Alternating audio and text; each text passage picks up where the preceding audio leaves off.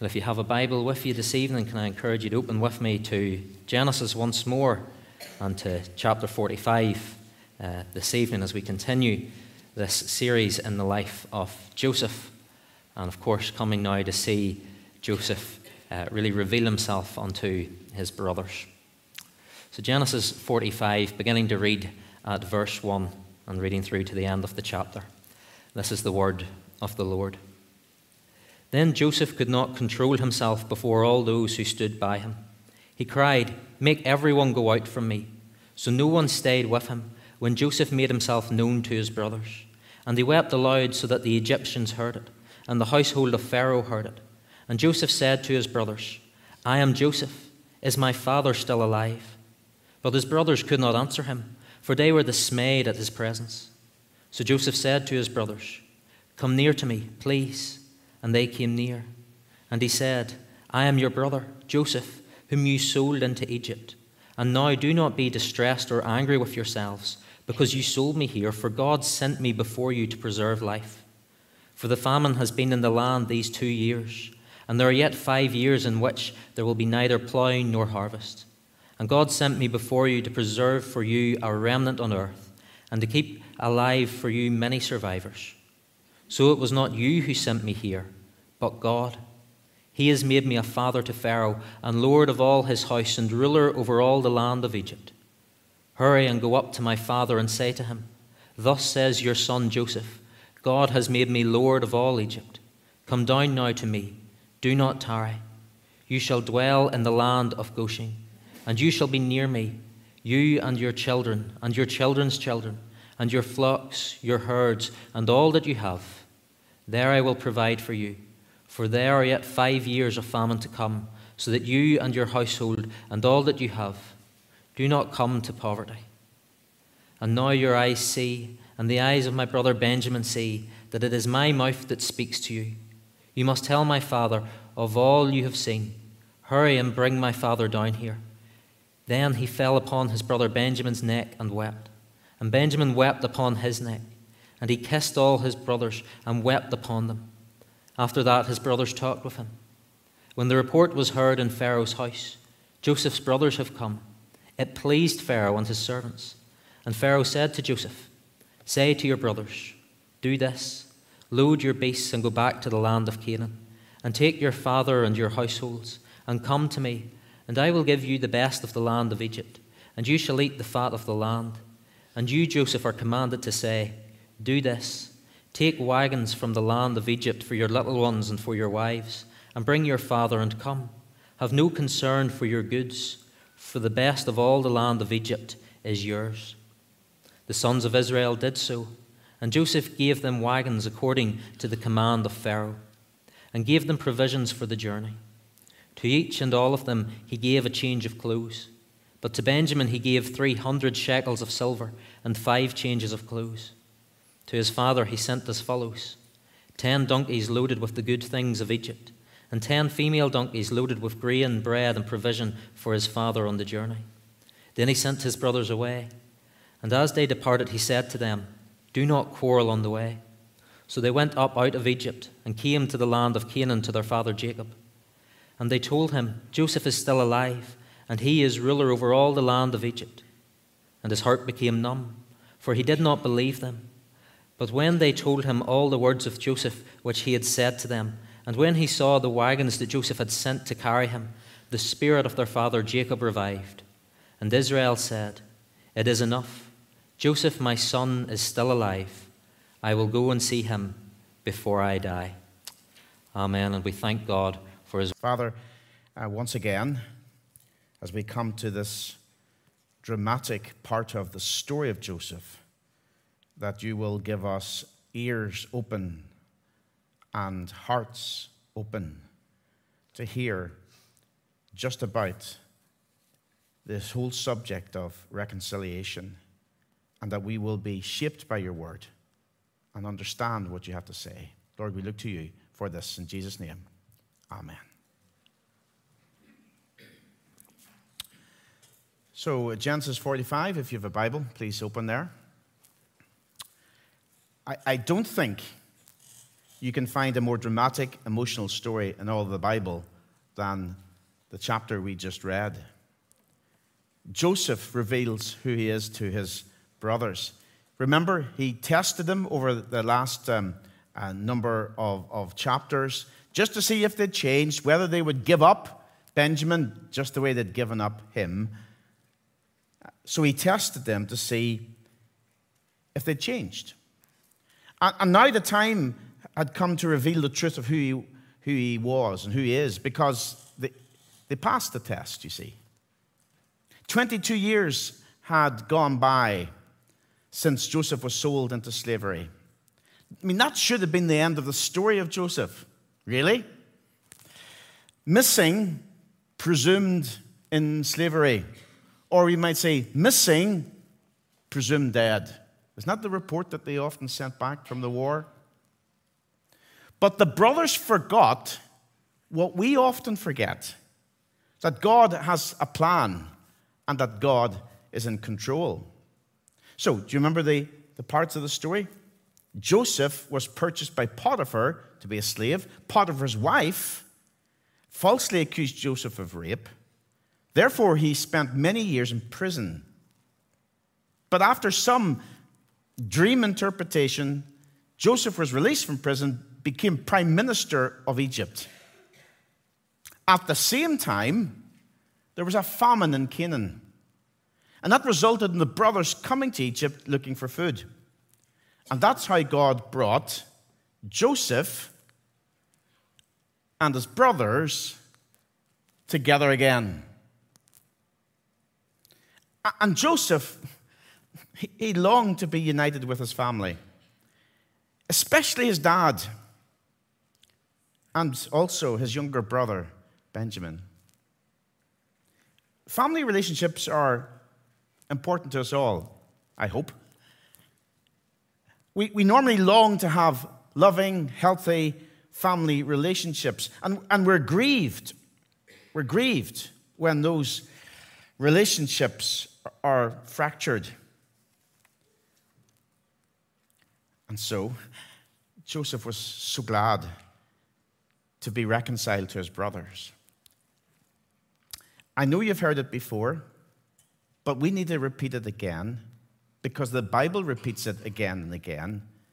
God is in sovereign control, and God shows his providential care.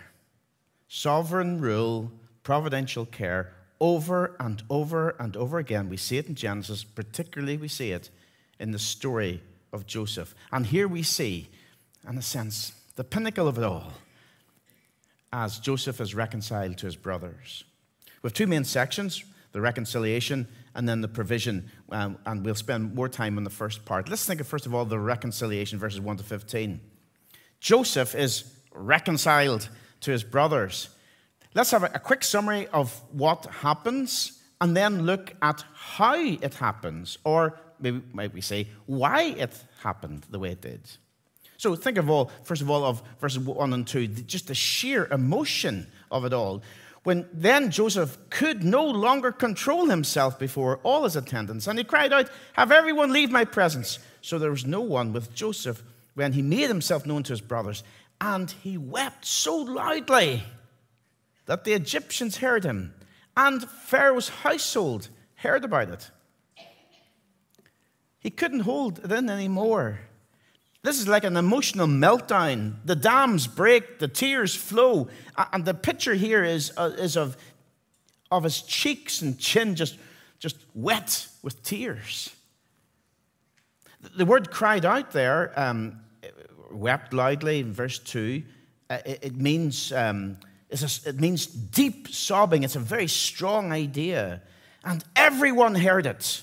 It was wailing at the top of his voice. Now, weeping is not always bad. You know, when Harry Kane leaves Spurs, that's, a, that's a, an issue we should weep over. But this is even at a different level. And of course, Ecclesiastes 3, verse 4 says there's a time to weep and there's a time to mourn. And these, this was a time of weeping with joy. And then, of course, there's the great revelation or the great revealing in verses 3 to 4. And basically, he says, I am Joseph. The disguise is dropped, the veil's removed, the anonymity is abandoned. Remember, he would have been, he would have been dressed like, uh, and I would have had the, the, the, the, the, shaving, his face would have been uh, like the shaving of, of a typical Egyptian. They would not have recognized him after 22 years and in disguise. And he says, I am Joseph. And note what is his first question? What's his first question to his brothers? Is my father still living? His chief concern.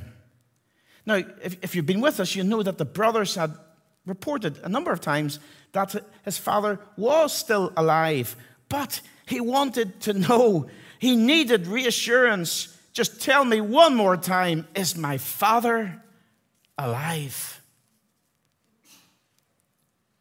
The brothers were terrified. The end of verse 3 there. But his brothers were not able to answer him because they were terrified at his presence. They were dumbfounded. They didn't know what to say. Verse 4 basically repeats this amazing revelation. And, G- uh, and Joseph uses his Hebrew name. There's shock, there's terror, there's amazement. Because actually, Joseph isn't scolding them here. In fact, he isn't tormenting them, but they were dumb with guilt and with shame. And that leads us to the next little section doctrine, which we're going to leave for a moment or two, verses 5 to 8, is the heart, I think, of the whole revelation and reconciliation process. But let me give you a little clue. Joseph had a God centered faith. He believed in God's sovereignty and he believed in God's care, and that's what led him to be able to be reconciled to his brothers.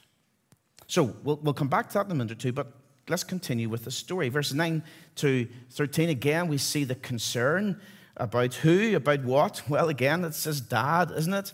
Uh, old Jacob at home in Canaan. And in verse 9 there, for instance, he gives a command. Now hurry back to my father and say to him, This is what your son Joseph says God has made me Lord of all Egypt. Come down to me. Don't delay. Note the first word that he's supposed to speak to his father is what? God has made me Lord of all Egypt.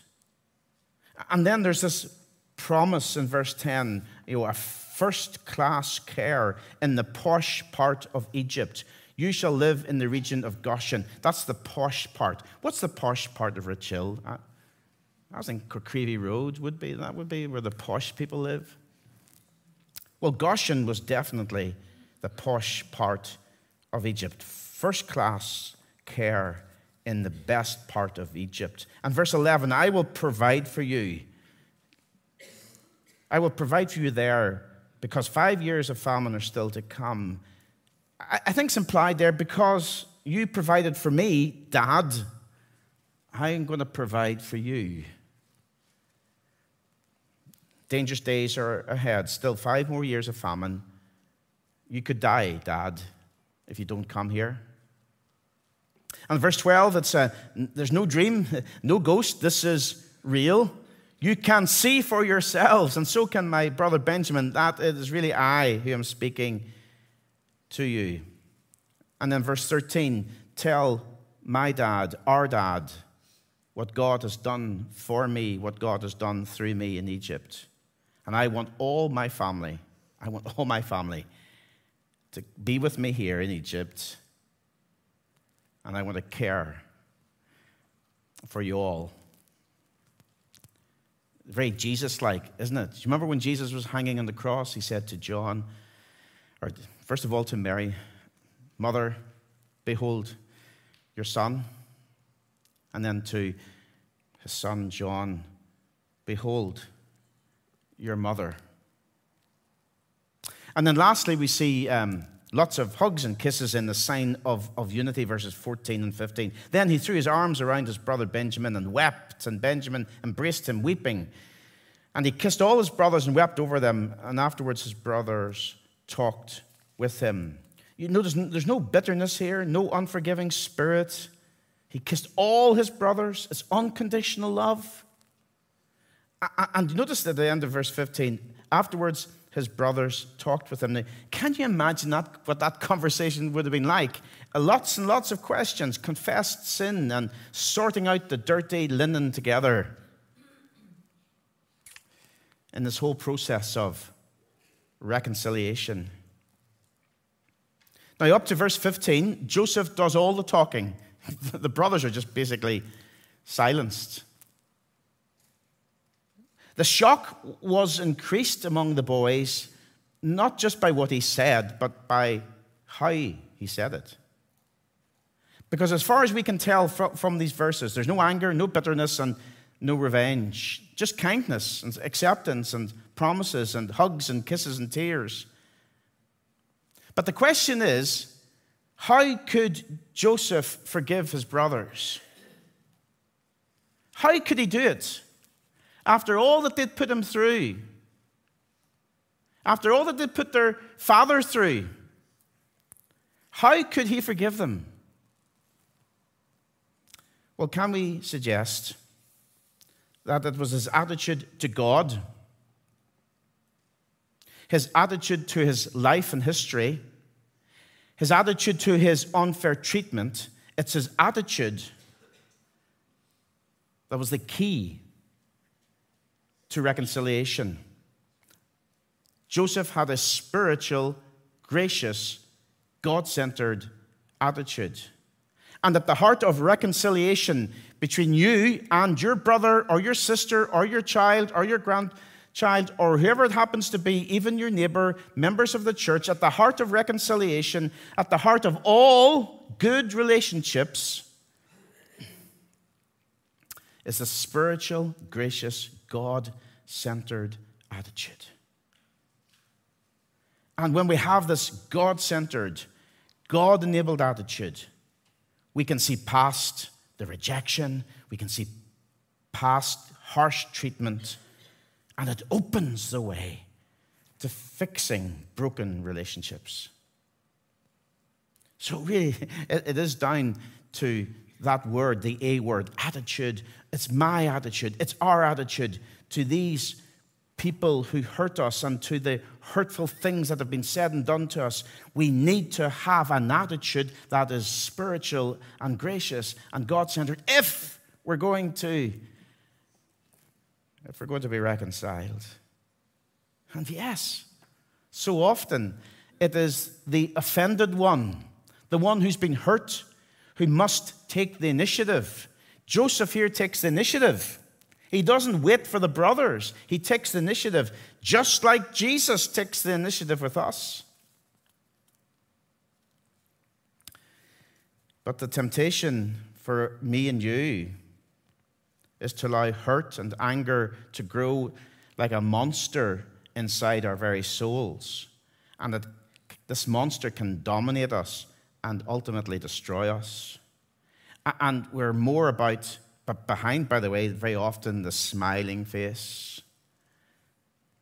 there's anger, there's bitterness, there's hostility, there's a gunning for revenge. And you're just waiting for that moment when that person falls or gets hurt, and you will rejoice. And this chapter, I think, says we've got to pull up and pull out the root of bitterness and plant the fruit of the Spirit attitudes within our lives.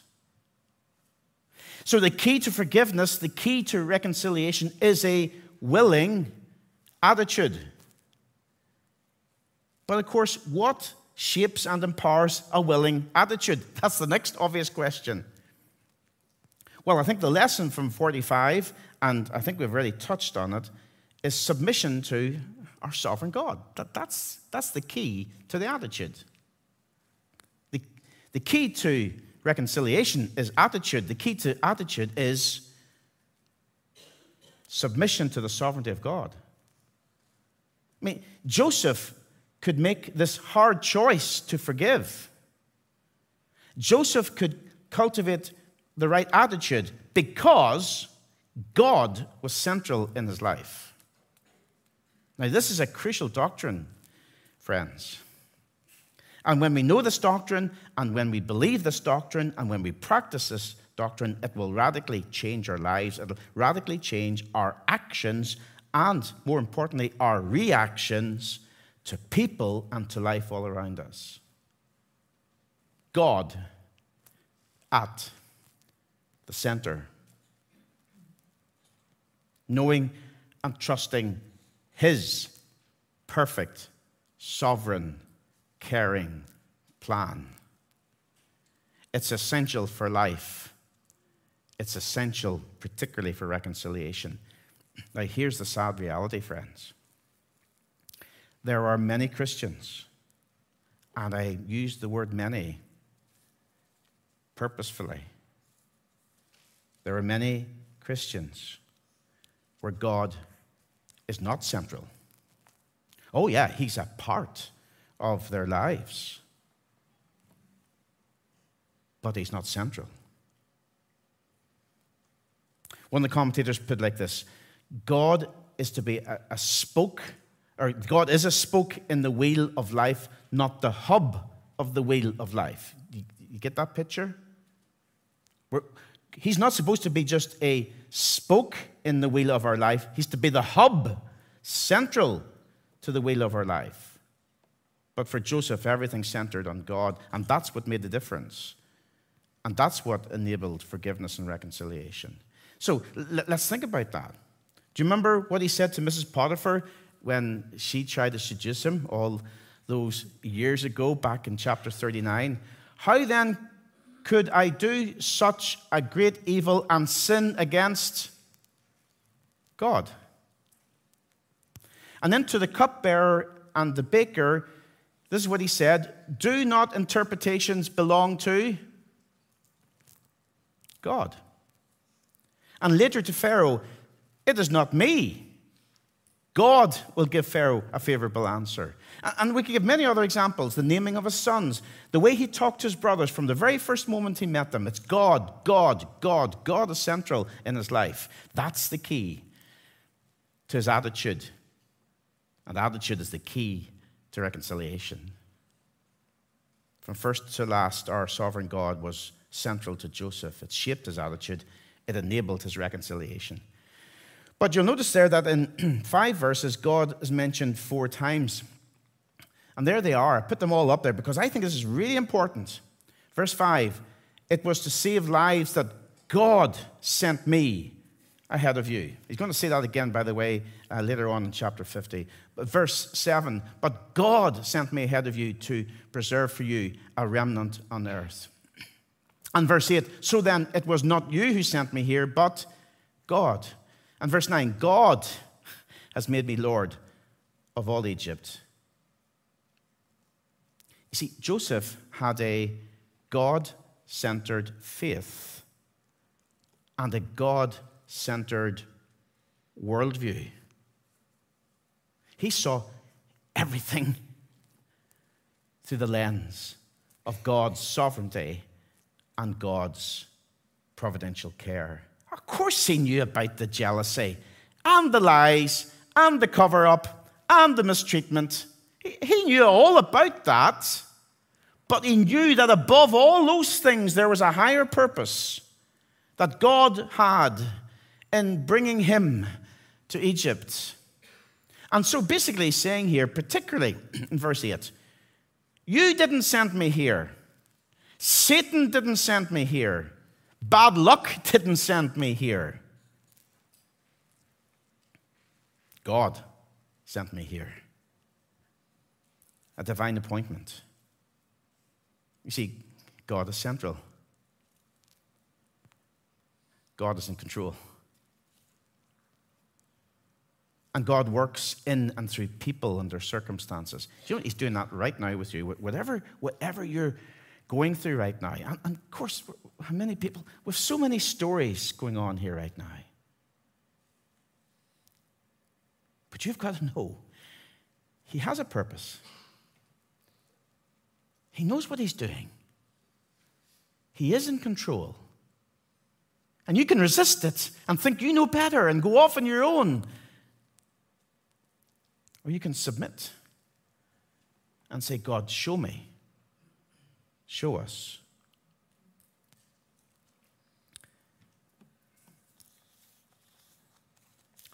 The, the famous commentator Barnhouse, who, who was a minister in 10th Presbyterian in, in Philadelphia, wrote this The jealous hatred of the brethren, the dreams of a youth, the passage of a caravan bound for Egypt, the preparation of Joseph by a life of adversity, the anger of Pharaoh and the imprisonment of his two officials, the strange dreams of those prisoners, and Joseph's supernatural gift of interpretation, the dreams of Pharaoh, the change of rainfall in a fourth of Africa to bring about two cycles of abundance and famine by the flood and failure of the Nile, the elevation of Joseph to the throne of Egypt. All of these things were brought about naturally by the supernatural work of God, who is Lord of all in order to fulfill the counsel of his will.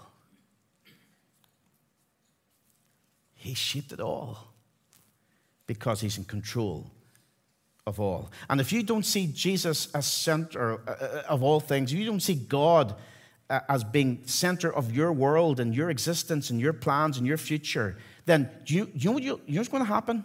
You will become a prisoner of the circumstances of your life. You will be a prisoner of people around you. You will be a prisoner to your past. You will be a prisoner to all the people who have hurt you and annoyed you and disappointed you. You will be a prisoner, but you'll never be free. You will never be free until you realize God is sovereign and God cares.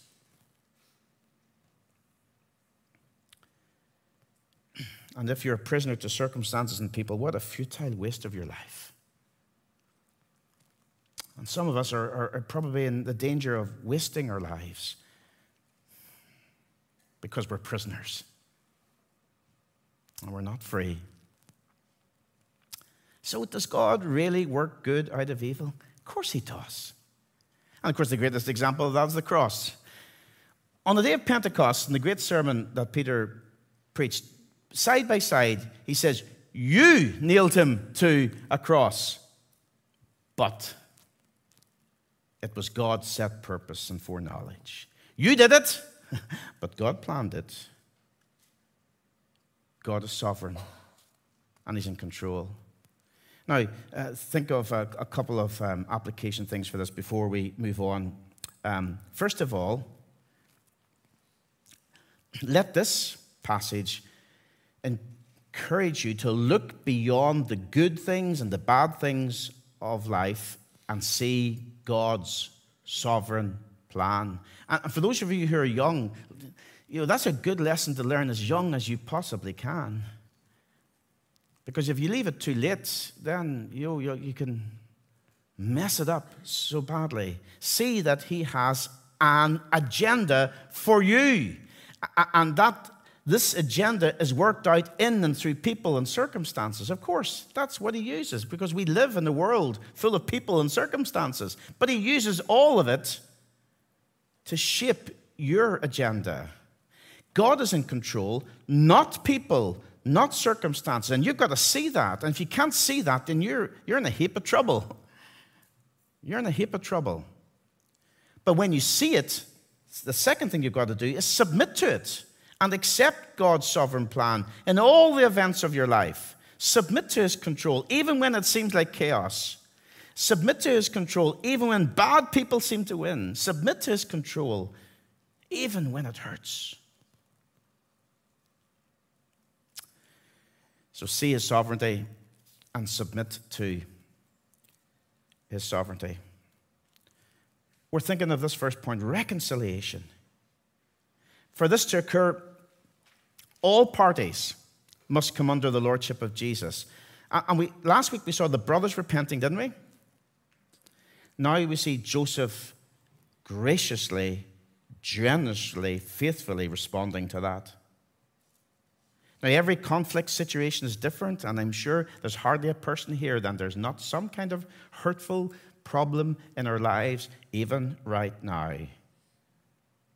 But for that conflict situation that you might be in to be resolved, all parties must come under the lordship of Christ and respond accordingly for it to be fixed properly. To be fixed properly. Now, typically, it involves, as we thought, saw last week, confession and repentance. We saw that from the brothers, and always involves grace and faith, as we see here in Joseph. And it can take a long time perhaps 20 years. And sad reality is, of course, it may never happen. Because some people are so proud in their sin, so arrogant, so dismissive of this whole thing about sin, that they wish to continue in their rebellion. They wish to continue in unrepentant living. They wish to continue in faithless and graceless existence that reconciliation is simply impossible. And I suppose we've got to remember this that not every relationship will work out neatly and quickly. Here it did, but it doesn't always happen like this. I mean, some choose to abuse their freedom, and some people choose to neglect grace and ignore truth. But what I want to say to us tonight that in the midst of all kinds of emotion and tears and hugs that we might see here in this particular chapter, and even in the midst of the desire to make good relationships, there has to be an understanding that God is sovereign and in control, and God will work out his purposes. And when that is in our head and in our hearts, we can begin to be free. But until that, we're simply prisoners to our circumstances and to the people around us. So, reconciliation is key, and that's a beautiful picture of what we see here in Genesis 45. But we also see provision, and we're going to spend less time in this, the last section. Th- these verses 26 to, sorry, 16 to 28 report the plan and the provision of the return and how Jacob responded to that. I haven't time to look at all the verses, you'll be uh, glad to know. But we see God's abundant provision again for his people. I mean, God provided for Jacob and his sons far beyond what they could ever have dreamed. And it's, by the way, it's crucial that God would do so. It was crucial that this family did not die.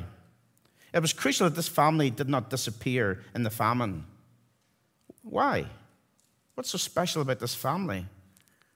Well, this is the, the promised family where the messianic line would start from and continue from from Abraham, Isaac, Jacob, and then the boys, all 12 of them, to create the people of Israel.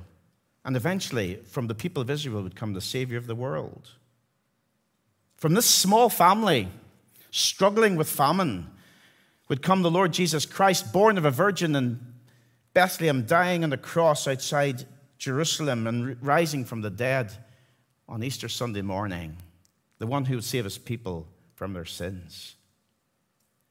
And all that we see in Genesis is creating a stage and a platform on which God would display the story of gracious salvation and there are so many actual, so many links in the chain, but all of them necessary. Now, for instance, imagine if Joseph had died in that pit, or he died in prison. Or, or, or, what if the brothers decide, you know what, we're not going to go to Egypt and buy food there? Or if they had somehow been attacked by robbers on the way home? What would have happened? Well, the story would have been over. The royal line would have been wiped out, the messianic line would have disappeared. Now, Joseph didn't know all of what we know because we're looking back and he was looking forward, but he knew enough to know and to say, It's God who sent me here, and it's God who's going to provide for me and my family. And therefore, we see this provision in these verses lots of food and and carts. By the way, this is the first time carts would have been in Palestine because it was very much a, uh, an Egyptian thing. And so Joseph was giving his brothers, you know, top class limousines of the day, donkeys, numerous changes of clothes, and all their money back again. God graciously provides exceedingly abundantly beyond all they asked or even expected. And so he does for us. So let's think about that provision. Of course, there was material provision, wasn't there? Again, I say these carts would have been equivalent to a fleet of luxury limousines straight off the showroom floor. The designer gear, as far as the clothing was concerned. Benjamin, as you probably remember from the reading, got more than the rest. But the boys had sort of got over themselves as far as that was concerned. The best quality resources for the three week journey back for their dad, and then the turnaround and coming back again. God provided everything for his people through Joseph. Now, while we have no divine right to prosperity, as some falsely teach, when he gives us a level of prosperity, we should receive it humbly and with thanks and say, God, you're a God who's not only in control, you're a God who cares. And we've got to remember that everything He gives to us, as Caleb told us last week in James chapter 5, everything belongs to Him, and we're just managers for Him, not owners. So there's material provision, there was emotional provision. The emotional needs of everybody was met. Now, it's not stated explicitly in the text, but I think it's implied. Because remember, think of Jacob. He was an emotionally needy old man. I hope all old men don't become emotionally needy, or you're in trouble, and so is Pauline. But this guy, you know, he, he was a pretty much a depressive. Um, he continually played the blame game. He was often pessimistic and negative. He suffered from irrational fear. He was selfish and stubborn and unwise. Bit of a, a mess. And then the sons, do you remember them? I mean, cruel, jealous, violent, with bad relationships all round between themselves. I mean, this is a dysfunctional family. But what we're seeing here is healing of dysfunctionality. Emotional healing all round. So that the boys become caring about their dad and their younger brother. And the dad says, You know what? I will go down to Egypt. It takes time, but God is patient. So I don't know what kind of situation you find yourself in. You may find yourself in a dysfunctional situation right now in your life. God provides. Notice there, verse 24. Don't quarrel on the way. Why did Joseph say that? Because he knew them. He knew what they were like. There's a little example just of that emotional provision. Brothers, when you leave here, don't do what you normally do. Grow up and don't quarrel. And then, of course, the spiritual provision, because God used Joseph to save his family, to save the Old Testament church. Because God is in control and God cares. In verse 26, there we read that Jacob was stunned. Wouldn't you be? For 22 years, he thought his son was dead, and now he discovers he's very much alive. And verse 28, he says, I'm convinced. I wonder tonight, as we hear these things about a sovereign God in control of all aspects of our lives, and a God who truly cares and shows it in so many different ways. Are you stunned in disbelief? Or can you say, I'm convinced? Or maybe you're in between. maybe you, like a pendulum, you swing between being stunned in unbelief and being convinced in belief. And we swing back, and we swing back, and we swing back.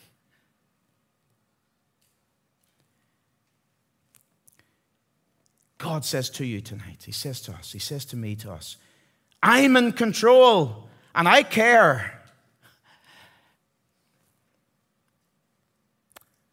And you've got to grapple with that and base your relationships and your planning for the future, as well as dealing with your past, on the basis of those two great truths. Now, you're here tonight. Perhaps you're a visitor. You're here tonight and you might never be back. After hearing me preach, you probably say, I'll never be back. You're here. Or you might be here always because you're a member here. Can, can I say to you, you're not here by luck or by chance. We, don't believe in those things. You're here by divine appointment. And maybe you weren't expected to be here. Maybe you thought you were going to be doing something else tonight. But you're here. And maybe as you take these two great truths, God's sovereign control and his providential care,